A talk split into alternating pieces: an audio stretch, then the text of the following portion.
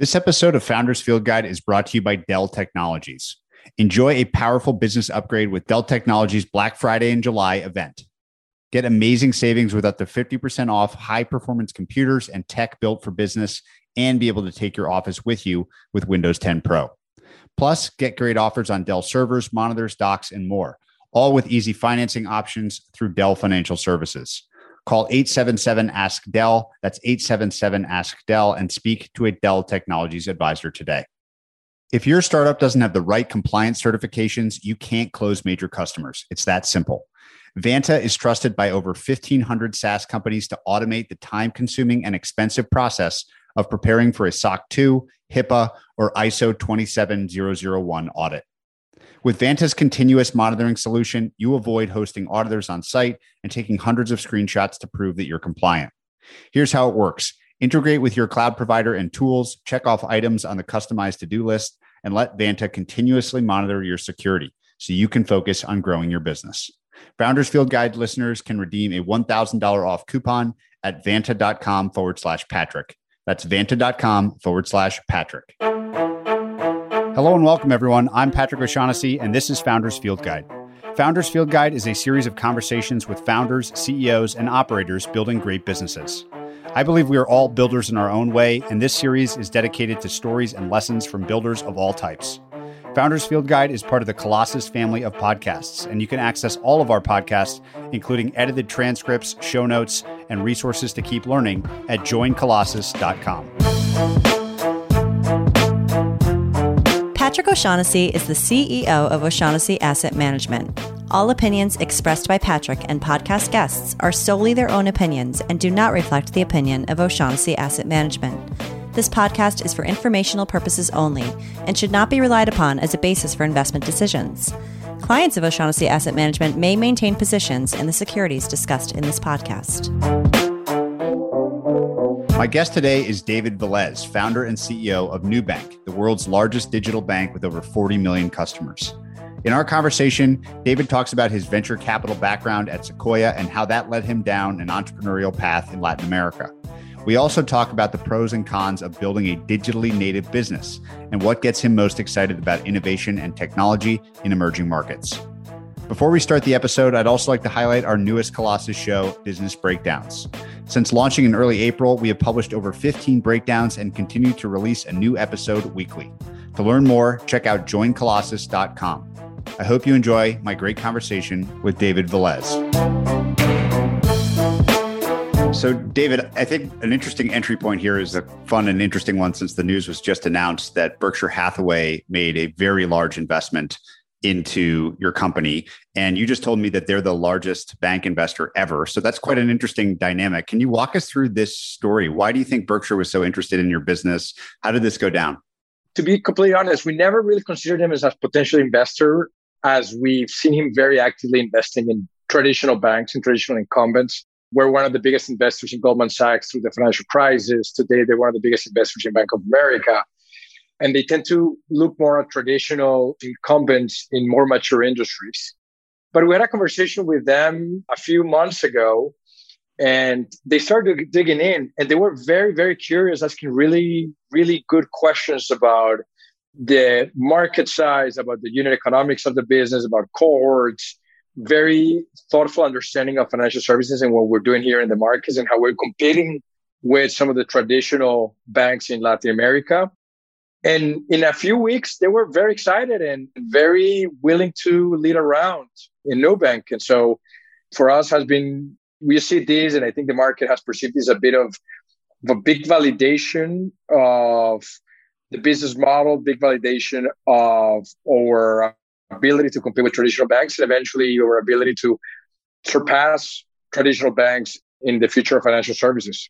What do you think are the most important differentiators between what we'll call the incumbent banks that maybe Berkshire invested in more traditionally versus Nubank? What are the largest important differences for those out there listening to understand? I think the first one is the consumer obsession and a culture that is based on consumer obsession.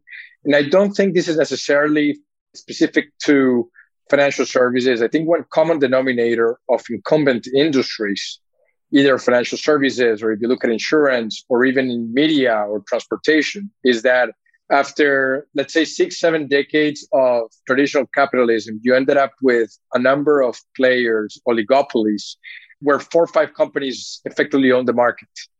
And whenever you see an oligopoly structure you find that there are abnormal returns and you also find a lot of complacency among incumbents.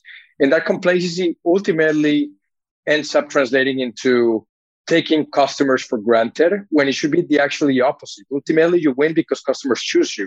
And so what you find in Latin America and a lot of emerging markets and in a little bit in the US is that there are five banks that won, let's say banking 1.0 and they became complacent and they forgot about customers. There are a number of different things that we're doing differently, but I would say the number one is having a culture that is obsessed about customers and doing the right thing for the customers from doing the right decisions to giving the, the right customer service to building products that are really actually good for them. So I would say that's number one.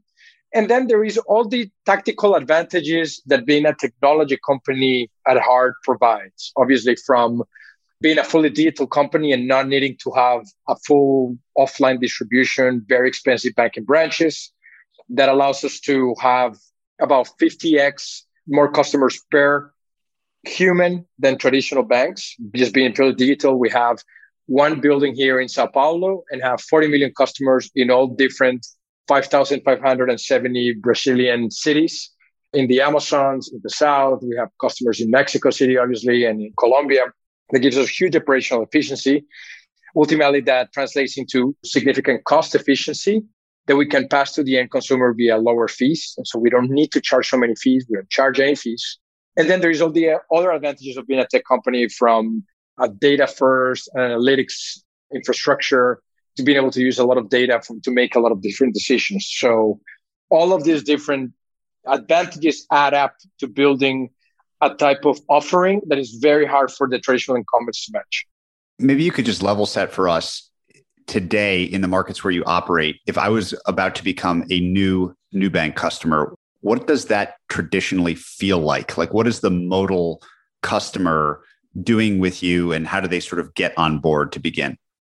So, 90% of our customers come through word of mouth, completely referred by other friends. We've been really growing fully by word of mouth, no customer acquisition cost since 2014 when we launched. And our latest cohort last month is exactly the same as our first cohort in 2013. So, it's been viral which is unexpected for a financial services product. You don't see a, a credit card has no virality characteristics.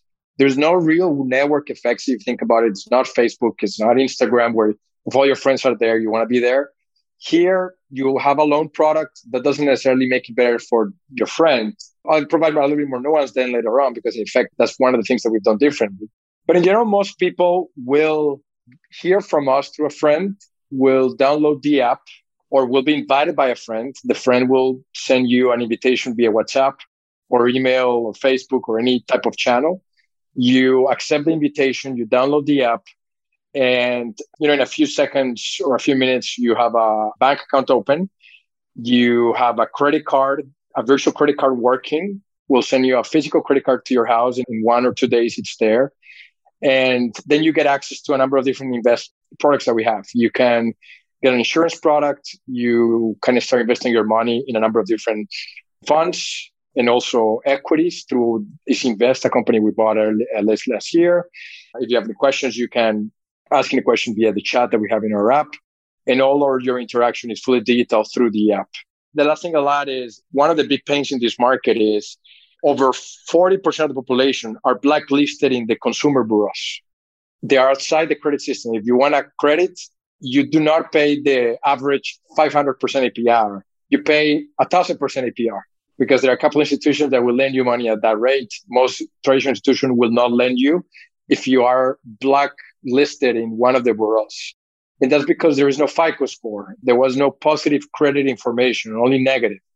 I'll give you an example. In my case, I moved apartments and the cable company still sent me a bill for $10 and I never got that bill and so I became a delinquent for them. They sent me to one of these credit bureaus. And if I needed a loan from one of the big banks, I would have been rejected. So a lot of the opportunity here was for us to build new credit methodologies, build our own FICO proprietary, allow us to underwrite most of the population, both the banked and the unbanked better. And one of the big variables in our model is who invites you. Since 90% of our customers come through referrals, we use the credit information of the referral as an input into our credit model. And it turns out is very predictive. And it has allowed us to underwrite to people at lower cost that never had access to any type of credit product completely fascinating that you could use that mechanism to build a data profile of people. And it seems like I just got done doing one of these with the founders of Loft. Their story was so interesting in that it's kind of like the equivalent here where there was no MLS. So they could build sort of a proprietary database and supply. And it sounds like you've done something similar, which is actually bring online and make legible the average person that just had nothing before. That begs the question like, how did you do this to start? So you've got all this data and all this referral now, but back when you began the service, maybe you could tell us the origin story. Like, what did it look like? What was the original problem that you wanted to solve? And why were you, with your co founders, in a position to potentially solve it? I come from the investing world, as you do, but I always wanted to be an entrepreneur. And I was working for Sequoia. I moved to Sequoia in 2012 to open their office here in Brazil. And after going around in circles for two years trying to find interesting startups to invest, all of us came to the sad conclusion that there was very little technology in Brazil and Latin America, no interesting startups, and they didn't justify opening a Sequoia office in here. Me being Latin America and Colombia was very sad by that conclusion, but I didn't disagree. I was in agreement. There was no point. And that was my cue to finally do what I always wanted to do, which was start my own business. I told Sequoia, I'm not going back to California. I'm staying here and I'm going to go on my own. I want to start something. And I have spent a lot of time looking at financial services. I was very curious on financial services because it's the largest industry in Latin America. It's a trillion dollar market cap industry. Most, if you look at the largest companies in almost every country, in Mexico, who are the largest companies, in Colombia, who have the highest market caps, in Brazil, it's generally banks. In Brazil, five of the top 10 companies are banks. And that's where most of the market cap of Latin America exists. So I was curious about the overall size, curious about the overall profitability. Brazilian banks for 20 years have shown returns of equity in the 30s or 20s. That's 10x of what you find in the US or in Europe. And that has been through all the volatility of macro in the good times, in the bad times. You find very large growth and very good ROEs. So I was interested about how just overall profitability of that industry. And then I had an experience personally opening trying to open a bank account when I moved here, when I had to go to a banking branch to open a bank account. And it was the most painful and frustrating experience I've ever had. It was going through that banking branch. I had to go to a bulletproof door. I had my cell phone in my pocket. And so alarms started sounding because they were metal detectors. Two police guards armed came running to see if I was somehow armed and trying to rob the bank. Then I had to leave back the branch, leave my everything I own in a locker, go back into the branch, waited 40 minutes to talk to a banking manager that had no interest in helping me. And anyway, I won't bore you with all the details, but it was a process of, of four months of going to that banking branch several times, sending a lot of information to finally get a simple bank account, a credit card, and having to pay hundreds of dollars in fees. So that experience on one end just didn't square with the overall market cap and profitability that I saw in the other side of that market. And that all created the obvious question why isn't anybody competing with these big banks? Why isn't anybody providing a better experience? This seems like an amazing opportunity. The answer was yeah, I spent a lot of time talking to the experts to the CEOs, to the consultants. And the overall sense, the overall conclusion was that it was impossible. A lot of arguments as to why it was impossible from the regulators who never let anybody enter this market to these big oligopolies are too powerful. They control government. They have a lot of lobby. They will put a lot of barriers. And indeed, there were a lot of barriers. Brazil is one of the only countries in the world where it's in the constitution Imagine if in the Constitution of the US there was an, an amendment that said that no foreigner can invest in banks. And that's what Brazilian constitution has. At that level of protection, that's the level of protection that the incumbents have enjoyed for a very long time. And so, about two months of doing a lot of homework and validating a lot of these arguments, I concluded that there was an entry point that could be a window of opportunity through mobile. This was 2012, where smartphone penetration was starting to grow very fast in Brazil. And Brazil has huge technology adoption. The speed of technology adoption in Brazil is one of the highest in the world. And got very excited about this opportunity and ultimately decided, let's give it a shot. Let's see what happened and be on a fun ride. And let's see if I really get kidnapped by the incumbents or by the regulator. At some point, you're just going to have to try. The only way to really validate is by giving it a shot. Before going into the next step in the story of how you built stuff initially and got that first hook into the market, you mentioned this time spent at Sequoia studying fintech businesses. What were the big lessons from that period? What, in your mind, made for a great fintech business versus a good one or a mediocre one? At that point, this was 2011, 2012, the word fintech didn't even exist. The industry didn't even exist. So there was no studying to fintech per se. I studied a lot of technology companies though. And we looked at Sequoia as obviously one of the best technology investors. And I was very lucky in being able to sit in some of the best entrepreneur pitches in, in Silicon Valley and sitting in the table of the Sequoia Investment Committee and hearing the partners on what were the things that they were looking for and why an investment made sense. There were a number of insights to how they make decisions and how did they ultimately decide to invest in a tech company that I was able to learn into crafting the Nubank strategy. And those are some of the basic elements of a great technology company. I will go back to first that consumer obsession. If you understand Amazon or if you look at Netflix or if you look at a number of different great technology companies, consumer obsession is one of those first values. And that's going back to what I said initially, that was one of the first values that we also instigated here, especially in a market that has so much scarcity as Brazil or Latin America.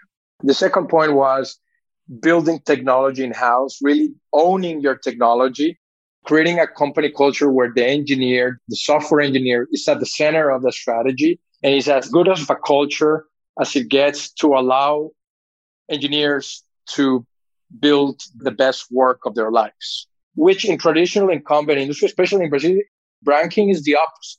You hear about the people from IT that need to come in and do the work, and they're in a different building and you barely even see them. They're not front and center. They are outsourced. And a lot of the time, you don't even build your own technology. It's all outsourced to a third party company.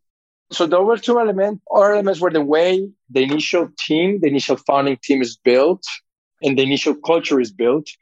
One of the things I heard a lot initially at Sequoia was that the initial, the success of a company was very much based on the culture and that the culture of a company is set up in the first five to six months with the first five to 10 employees. And so Sequoia looked very carefully about the, the existing, the initial founding team and the initial five, 10 people. And they ask a lot of our own questions around what the culture, how that culture is built, because those initial conditions will tell you a lot about the first, the next hundred employees you'll hire or the next thousand employees you hire and the values that you will create as a company.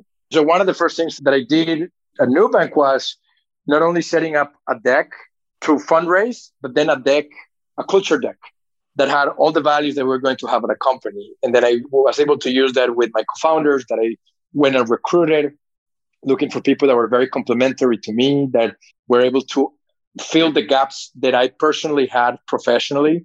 I had a lot of different gaps that were going to be obstacle for me to execute this plan and use that deck to set up the basis for that culture and then get those next 10 employees, which then helped us get the 100 employees on a very consistent basis.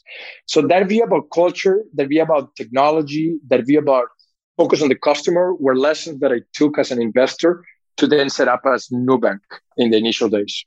What parts of your personality and background bled into the culture most? You've got an interesting story in that you're Colombian by background. Your co-founders were, I think, Brazilian and American. It's kind of interesting hodgepodge. You're building a company in Brazil. You came from Sequoia. You've got this really cool kind of melting pot background. How did your own history and story and personality work its way into the culture? A great conversation I had with Roelof at Sequoia when I was pitching him the Nubank story. Roelof has a lot of experience in financial services. He was one of the early employees in PayPal. He told me something that it was a punch in the stomach and ended up being incredibly valuable. He told me that this makes a lot of sense. The idea makes a lot of sense conceptually. Your background is very inadequate to be able to fund and execute this business plan. You're not an operator. You're not a technologist. All you effectively has in background is an investor. You have a big mountain to climb. And I always tell that, well, I left that meeting with feeling was hurtful. it was a bit of a punch in the stomach. It helped me a lot because the next step that I had to do then was, okay, fine. I have all of these gaps. How do I fill these gaps? And the first big gap was I'm a foreigner in Brazil. I'm Colombian. I had no network. I was fully immigrant and I didn't never work for a retail bank. Didn't really know how credit card worked, to be honest. And so the first step was let's find a perfect insider. I was the perfect outsider.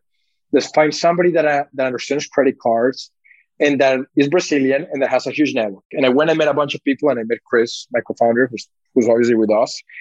And she brought all that knowledge that I lacked. The second big gap was we were building a technology company, not a bank.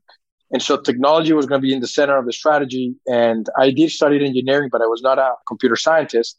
So I went and met a bunch, a bunch of potential CTOs, co-founders, and I met Ed and he was great. He joined us and he was responsible for the entire technology strategy and some of the big technology decisions since the very beginning. And so with those two co-founders, I filled some of the gaps. And then the mission for the next six months or 12 months was actively asking the question, what are all the other gaps? Then how do we find the best people to be filling those gaps from knowledge of credit to funding to data science to design to marketing to branding? Executing this entire plan required so many different skill sets that this value of diversity has been a big value from us and it's there in our deck since 2013. And even now, this is how we think about architecting an entire organization. You are a Nubank, you'll find a ton of diversity everywhere you look. We have 35 different nationalities. We have people working in something like 25 countries today. We have people that speak something like 15 different languages. We have obviously a lot of introverts working next to extroverts. We have people that studied physics sitting next to people that studied philosophy, next to people that study communications. And we love creating those teams with a lot of diversity because ultimately, out of that diversity, out of conflict of ideas, is that you can really come up with original insights. And that's what a lot of the traditional incumbents, especially banks, don't get. If they really want to compete with companies like ours, they only need to overcome a technology challenge, but mainly a cultural challenge and a talent challenge because they're extremely homogeneous. You find these traditional banks, 95% white males, all going to the same schools, all speaking the same way, all providing the same views about the world. And in that environment, it's very hard to have that type of conflict of ideas because everybody really agrees with each other. So those early, I would say a lot of those decisions around team building and culture came from a humble recognition of a lot of weaknesses and then trying to figure out how to overcome those. I'd love to move from the weakness idea to that of strength and the strength that it must have required for you to run through some of the walls put up literally in the Constitution, as you mentioned, and just generally speaking. What was it like in those early days? Like, what were the major walls you had to break down to just be able to offer the service that you did to Brazilian consumers, given the incumbency and sounds like regulatory capture of the incumbent Brazilian banks? What were the big early obstacles? So, one of the things that we as a team had in the early days was we were trying to go against the most powerful companies in Brazil. And we have spent months hearing from everybody that it was completely impossible and almost ridiculous what we were trying to do. I heard so many times, you're not even Brazilian. You have no idea what you're talking about. It's impossible to go against these guys. You don't know these local. And we were hearing the no and the skepticism so often from so many different people that there was a huge sense of urgency to prove everybody wrong. To prove everybody wrong just created a sense of urgency inside that we had just had to find a way to do it, to make it.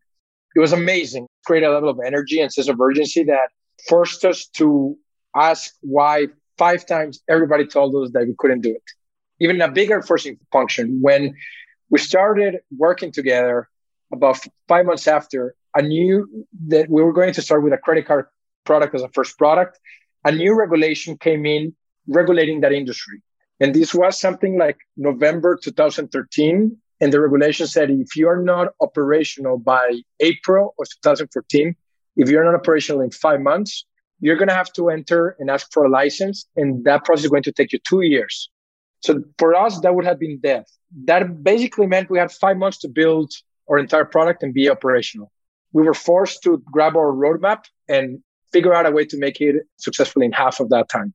So that meant that I remember a weekend we had to be able to get MasterCard on board. They needed to get a piece of paper in their office in the Netherlands by a Monday, and DHL was not going to be able to deliver it by Monday. So we considered just flying ourselves to the Netherlands to be able to deliver it physically in the office of MasterCard by the deadline on Monday so that we could gain two days in the entire roadmap implementation. And the same thing happened with regulation. Every time somebody put us, no, you cannot regulate it, we would go and, and triple check and triple click. One of the first things we had, obviously, the regulators were going to hate what we were doing. So we just went and checked. We went into a plane. We flew to Brasilia, where the government, where the central bank is. We went and talked to the all the regulators. We made a very honest case saying, regulators, you have five banks that own 90% of this market and they're charging the highest interest rates in the world. You have 40 million Brazilians outside this banking system. How is this type of concentration good for Brazil? And they agreed. They said, it's not good. We want competition. And that was the first step where we started making the case, the education case that technology and smartphone open a window of opportunity for new entrants to provide competition that was ultimately going to really enable more Brazilian to get more access to more products. They have become our biggest allies. And today, the Central Bank of Brazil is very forefront. They are supporting competition. They're trying to remove all those barriers. Sometimes we couldn't get any barriers removed. In the case of the constitution that I mentioned, it took us three years to get a banking license. It had to go all the way to the president of Brazil to get a presidential decree to create an exception for us to get a banking license because we had foreign investors. At that point, we just had to be patient. And one of the decisions that we made, especially there, is we had to just be compliant. We were not going to take the route that a lot of our technology companies have taken, which is grow very fast. By one point, you'll be so big, the regulator is going to be forcing to accepting you. Here, we decided we were going to be always compliant. We're going to be friendly with regulators. We're going to maintain good conversation with them. And if it cannot happen in six months, we'll just have to be patient and figure out ways to provide products while being fully compliant with all the regulators. Is it fair to sum all this, the lesson here up as like there is no trick to this? It's not a trick at all. It's to be transparent to appeal to the fact that you're doing the right thing for a big customer base and then to be patient. Like that's the formula for dealing with an entrenched situation with a lot of red tape. Is that a fair summary? Yeah, I would say first, it helps a lot when you're on this good side. It's almost like you're in the you're not in the dark side of the force, you're in the, right. in the positive side of the force. You're the Jedi against the, the Empire because ultimately you have 200 million Brazilian potential Brazilian consumers on your back helping you. And that's ultimately the best defense that you can have for any lobby, from any politician, from any regulation. There was one change in regulation in 2015 over a weekend. I remember it passed on a Thursday afternoon that was being pushed by some of the incumbents to make it very hard for us, would have required us to, over a weekend, raise over a billion reais and would have probably put us out of business. And we were very vocal through the weekend with the press saying, if that regulation passes, we're dead, we're done. And by Monday morning, the Twitter account of the central bank had 15,000 Brazilian consumers telling the central bank, you cannot do this. You have to protect Nubank. Nubank is, for the first time, somebody in this market is helping us and doing something good for us. And you guys are going to come here and, and let this happen. To your question, I think beginning and having being on the good side and doing something that is good for society, it's good for consumers, is ultimately the best protection that you can have. But then beyond that, I would add just listening very carefully and being willing to double click, triple click, quadruple click every time somebody tells you that you cannot do something and, and ask sort of the why, why, why five times until you get to the bottom. Because a lot of the times, what we found is when a lot of those industry experts told us you cannot do it, what lied beneath was ultimately a lot of fear. It was fear of going against these big banks, these big dinosaurs. But nobody had ever attempted to do it. So nobody knew that you could do it. And what we did was just go deep and really find opportunities to actually do what conventional wisdom thought it was impossible. So being able to like ask five, six times why is important. Being honest and open, I think a lot of the regulators helped a lot and develop good relationships. I think that's the right strategy if you're playing the long game, right? You're going to be with this regulator for 10, 20, 30 years. Sometimes you have to be patient, as you say, and it is what it is. That's life. Some of these regulations have been there for decades. You're not necessarily going to be able to challenge them or change them, but there is a lot of opportunity of innovate within the existing regulatory framework. And so that's what we did. We want to be compliant, but given these guardrails, there is a lot of opportunity to do things differently. In a lot of our products, like our savings account, for example, we were able to create a fully new savings account within the existing framework or regulatory framework. And that was a very innovative product. Can you talk through how the actual business works itself? Because I have to imagine that I don't know what the number is globally, but there's lots of places still where tons of people are unbanked, where going straight digital makes a ton of sense for some new company being built, something that might look like Nubank, say, for in Asia or wherever it is. Talk us through like the actual business. How does Nubank make money from its customers? How does that most differ from how a traditional bank might, or is it the same, just better? Just walk us through the kind of business itself. One of the advantages of being in banking is that banking per se is one of the oldest industries in humanity. I think banking has something like 5,000 years.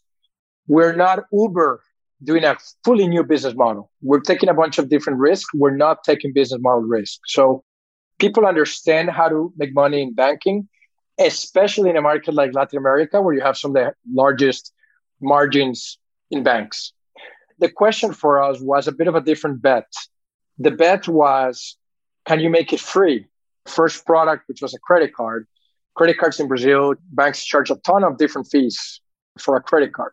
And the bet that we had was, well, what happened traditionally is that a consumer might pay $100 a year for a credit card. So the bank gets $100 in revenue and they use that money to do customer acquisition to acquire a customer. So the flows go $100 get out of the customer's pocket and goes into Google or Facebook or the TV channel, goes directly into customer acquisition. A bit of the, what some of the bets that we had initially was let's charge nothing to the consumer and hopefully that translate into no customer acquisition cost. So Google, Facebook, they lose. That money stays in the customer's pocket. And that bet worked. We charge no fees, but our customer acquisition cost is effectively zero even today. And so that was the first bet. But then there was a number of our revenues that we don't have fee revenue, but we have interchange revenue. So we make money out of every transaction that a customer makes with a credit card. And we also make money when the customer decides to use the credit card to finance themselves. And that's with the credit card. And then we make all our money in other type of financial services products. When we sell an insurance product, we charge a fee, a broker's fee. When you invest your money in an investment product, we charge a fee per AUM. We don't charge any money for peer-to-peer transfers or any type of transfers. It's no fee. We charge no type of fees there. We charge a, a recurring fee when you want to have access to our rewards program and get points for every spend that you have. So we have, we tend to have very similar revenues as the traditional banks have, but we don't have any fee revenue. And then we have a huge advantage on the cost side because as I mentioned, we don't have to pay 5,000, 6,000 branches or 100,000 employees. Itaú, the biggest bank in Brazil, has 50 million customers and they have 120,000 employees. Wow. The advantage in terms of cost is 50x. And that allows us to also charge less from customers and ultimately deliver financial products that are better for customers easier experience, less friction, less fees, and also cheaper. And so ultimately, it's a it's a value proposition that is unbeatable. I'm really interested by rewards programs. You mentioned briefly there, Nubank's rewards. Tell us everything you've learned here. What is the value of rewards programs? How do they work? Why do consumers like them so much? What has this experience taught you? one of the things that we also saw initially as we understood this market was customers were paying some of these high fees for credit card and they were getting associated rewards program. And the marketing of banks, in a way, taught them that rewards was a basis of differentiation, that they should differentiate credit cards based on who gave you the best rewards. In reality, when you analyze a lot of these rewards, the programs were so complex, so hard for consumers to understand that a lot of the times these consumers were making irrational decisions. They, you were paying very high fees to get a rewards program that supposedly was good. But if you had kept those fees money in your pocket, that was worth more than the rewards program itself. So one of the other bets that we did initially with our first product is no fee, no rewards. That went completely against the conventional wisdom that you needed a good rewards program to get a card. Lots of consumers loved it and we grew extremely fast. A lot of consumers didn't like it. They wanted the rewards. They were the true, real rewards consumers and they were willing to actually pay for it. And so then we added a voluntary rewards program on top of it where you actually pay a monthly fee. And we created a program that is extremely simple for consumers, where it's effectively cash back for a, a number of different categories, where points never expire. You get the points instantly. You don't have to wait until the end of the month to get your points. You get them instantly, and you can use them instantly if you need them. That has worked well. It has been a pro. We have over a million consumers in that program. But one of the opportunities that we still see there, and we still haven't necessarily been able to crack it, is that huge transparency we give to customers, which we think we have to give it because it's a value of us. Sometimes it's a bit of a shot in the foot because customers compare us apples to apples with our programs. They think our banks have better programs because they give them better points. But then there's a lot of complexity and footnotes that they don't end up seeing. Customers end up preferring something else that is much more complex that is worse for them. So that's a challenge that we, I guess, an opportunity that we're, of course, of how do we continue evolving this program, maintaining the value of transparency because we're not going to move away from that, giving more value to the consumer, but forcing the consumer to also ask hard questions from the bank's programs to force them to be as transparent as we are. One of the things that I'm totally fascinated by is the line of questioning of investors into companies like yours. And I love that you've had experience as an investor and then also just went, you mentioned at the beginning that Buffett and Berkshire were just asking great questions about your business. What were those best questions? Like if I was trying to understand Nubank today from an investor's point of view, maybe just using Berkshire as the example, what were the best questions that they asked you as a part of that process getting to know you? I would say it's first around really understanding the market opportunity and really understanding the peculiarities or the specificities of a market like Brazil. Some of the biggest opportunities you were mentioning Loft and Loft not having MLS in Brazil. I gave you the case here of not having FICO score.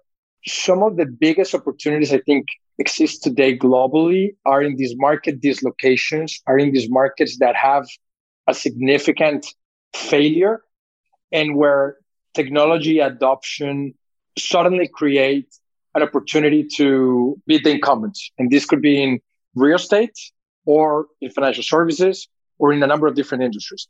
So a lot of investors, especially now emerging market investors or US investors are getting into emerging markets, go very deep and, and are able to understand with a lot of clarity what is this market dislocation, this market failure, and then understand how the company is able to find a unique angle into filling that market dislocation.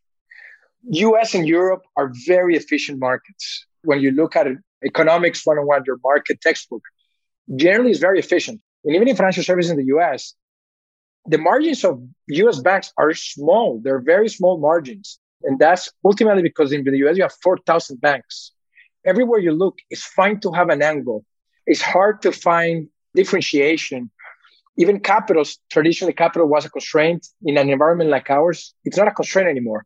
So in US, Europe is really hard to find that edge. Some of the best investors we've had today are investors that have been able to understand why we have an edge. They are going into emerging markets, not deterred by the volatility or the imperfections that these markets provide, but actually attracted by them. They're able to be contrarian in a way.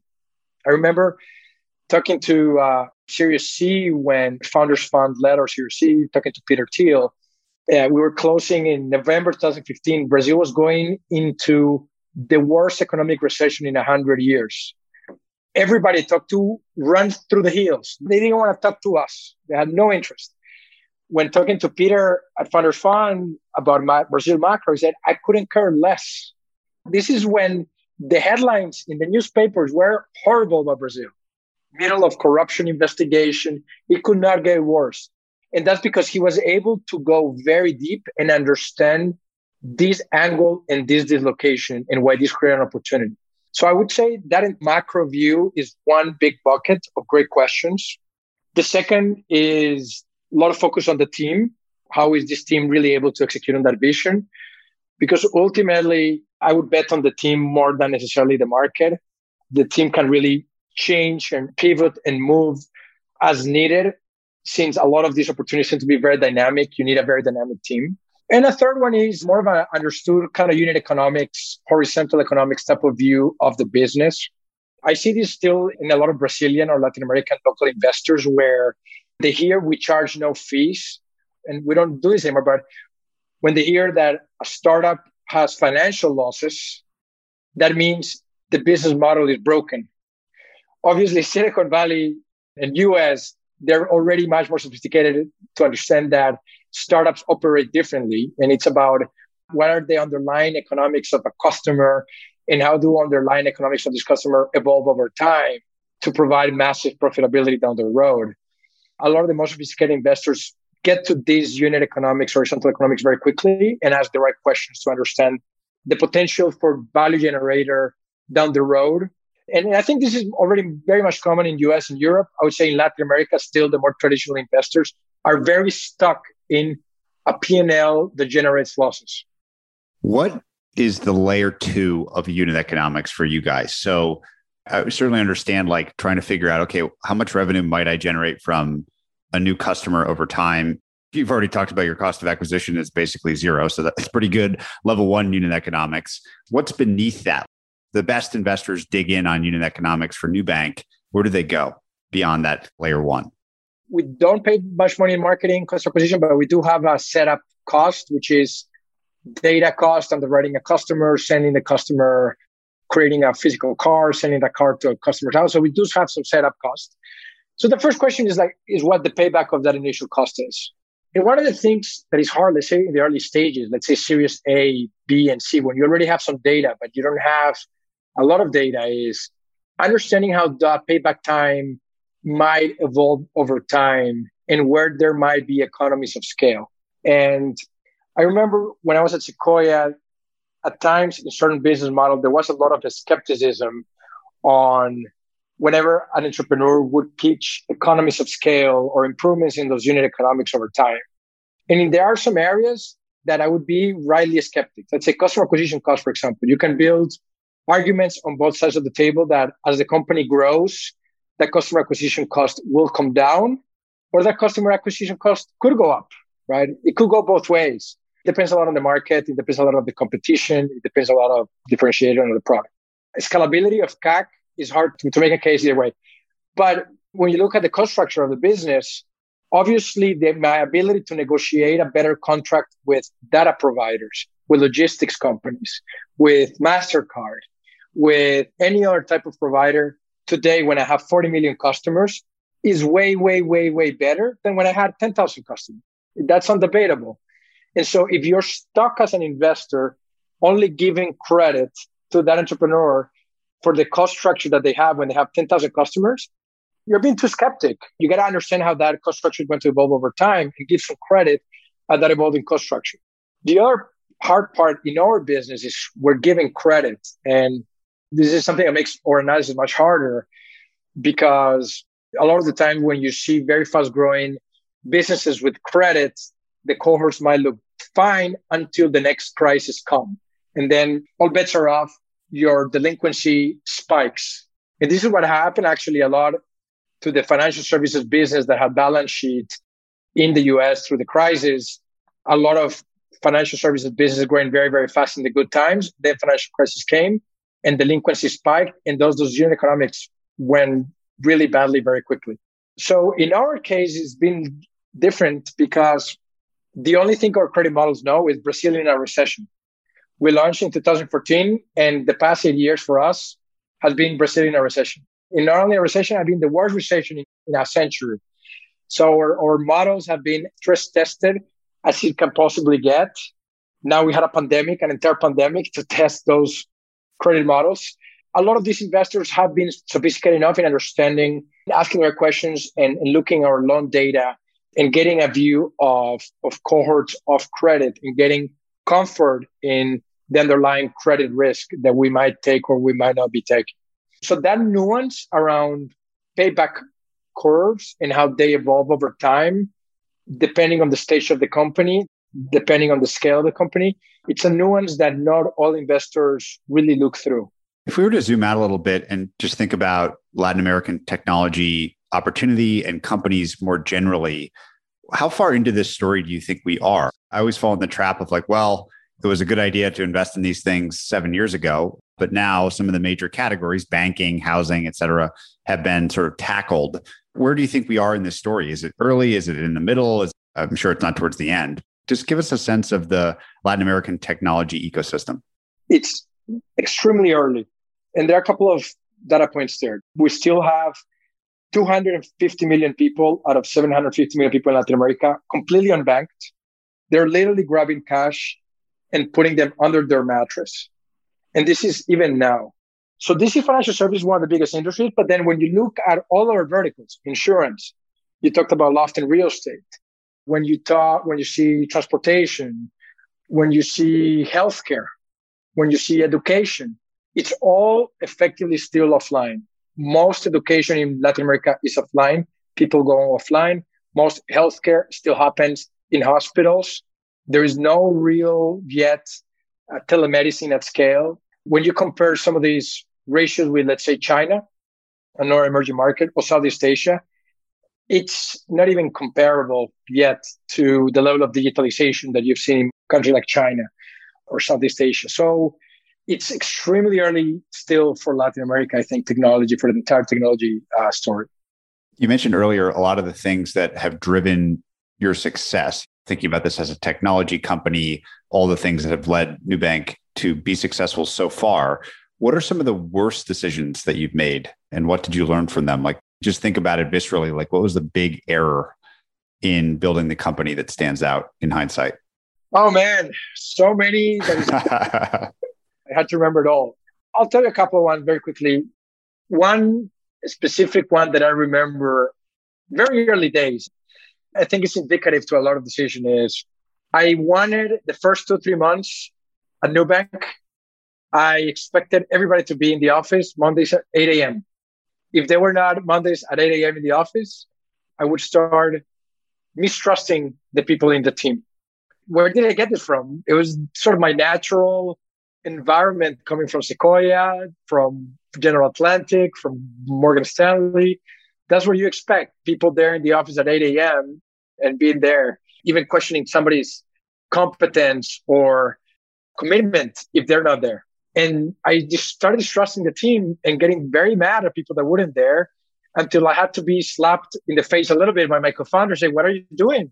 This is the tech company. Engineers stay here until 11 p.m. You got to give them the autonomy. You cannot be spending so much time trying to hire the very best people and then mistrusting them the first couple of weeks. And so that already in the first few weeks of Nubank, that's something that I had to start programming my brain versus some of the experiences, the managing experience that I had before. In trying to create an environment of trust, in trying to create an environment of autonomy, that ultimately are some of the key values that we have as a companies. Then some of the biggest mistakes have been around talent. I would say hiring the wrong people. It's a very hard decision because I think just the entire recruiting process, it's regardless of how good you are and how sophisticated you can become at that recruiting process, you can start using a lot of data. You can use a lot of data around the questions that you ask and tracking those questions down the road in terms of performance it's still a very imperfect process. You're going to be making a lot of mistakes a lot of the time. And I would say there have been big decisions around people. Sometimes when I was too impressed by background or by the CV or by the logos, not necessarily focused enough on the character or the engagement or the attitude of the person. So some of the big talent decisions that I made was because of that. And then the follow up mistake is being too slow at letting that person go. And one of the things is funny, I did business school and I remember people saying in business school, when you start asking yourself if you should let somebody go, it's already too late. And I remember reading that. I was like, yeah, yeah, it makes sense. You know, you gotta, you gotta let go fast. In reality, it's much harder to actually do that than the business school, traditional business school would say it because you have the relationship with the person, because it's a nice culture. But sometimes when I overthought that decision and it took three, four months more than it should have to make that decision, we just lost time. And by the moment you make the call, generally 95% of the times the person is thankful. The person is happy because they already knew that it was not working out. They live in good standing and it ends up being better than you ever expected because then you open up the space for somebody else that want to come do the job. You see a complete different trajectory in terms of a team that can be executing way better. So it has always been easier and better than what I expected. And therefore, I should have made that decision faster. What has you most excited about the future, just generally speaking, can be Nubank related or not? Just given your unique perch and perspective on things and experience, what are you most excited about in the future? You know, we've been in, in the countries that we are Brazil, Colombia, Peru, Mexico. We see a number of really bad news every single day. And the pandemic has been an incredibly tough year for so many millions of people in our countries because we lack the healthcare systems. We've been way behind on vaccinations. People didn't have the right knowledge, a lot of fake news around, a lot of miscommunication. And I think one common denominator, I think, around the world to the pandemic is how unprepared emerging markets are to deal with a crisis like this one and has shown just really horrible stories around poverty and lack of education and then even corruption. Is heartbreaking to see in a lot of these countries politicians engaging in corruption with a pandemic. The literally number of cases of politicians that use healthcare contracts to get rich completely ignoring the level of pain that hundreds of millions of people have been having over the last year and a half and two years. The overall environment around Latin America today is really bad. The political environment, the level of leadership of the public sector, poverty increased, some of the good stories around the middle class growing. We've gone back to 10, 20 years. And so it's a very dire, very sad picture overall. What gets me excited is figuring out how Nubank and companies like Nubank can have a shot at improving, even if it's a little bit, that entire scenario. And when we see that we just us, for example, as we have saved over $3 billion in fees to our customers that if we weren't around today would be in the pockets of five big institutions. And now those $3 billion are allowing to people buy medicines or allowing people to send their kids to school. That makes me very helpful. When I see this happening in other industries, more competition, forcing lower prices, forcing more adoption, forcing better quality of life, that gets me very, very excited. So I think ultimately, what gets me most excited is the opportunity of companies like Nubank to contribute to economic growth and ultimately create the conditions for hundreds of millions of people to just be able to live a better life. David, I asked the same closing question of everybody. It's been so much fun learning about what you've built and just an incredible area of the world that has so much opportunity, a lot to be fixed, as you just laid out. But it's been a pleasure learning from you today. The same question I ask everybody is what is the kindest thing that anyone's ever done for you? I had a WhatsApp conversation with my mother yesterday. She found a letter that I had written 15 years ago, thanking her. And it was the first time that I'd written paper thanking her for all the sacrifices she had to do for me and for my sisters when we were growing up. We grew up in Colombia in the 80s, in the middle of a pretty, effectively a civil war. We had to leave. My parents had to just leave, and we went to Costa Rica to try to find a more peaceful place. They had to leave all their family behind. They had to leave their friends behind, and that was a huge sacrifice. I think my parents did. And when I read that WhatsApp yesterday and read that letter, I think that's the kindest thing ever. Remind me that the type of sacrifice that my parents did and my mom did with all of us was incredible. They effectively sacrificed their lives, their dreams, leaving a country behind to try to create the best conditions they could possibly have for me and my sisters. And that was just amazing. I think that's it. What an incredible story and place to close. Thank you so much for your time today. It's been a blast. Thank you, Patrick. It was an honor and a pleasure. Thank you very much. This episode of Founders Field Guide was brought to you by Dell Technologies. Upgrade your business during Dell Technologies Black Friday in July event. Get savings up to 50% off and take your office with you with Windows 10 Pro. Call 877 Ask Dell for a Dell Technologies advisor. You can also check out the link in our show notes to see deals that Dell has today. Thanks for listening. If you enjoyed this episode, check out joincolossus.com. There you'll find every episode of this podcast complete with transcripts, show notes, and resources to keep learning. You can also sign up for our newsletter, Colossus Weekly, where we condense episodes to the big ideas, quotations, and more, as well as share the best content we find on the internet every week.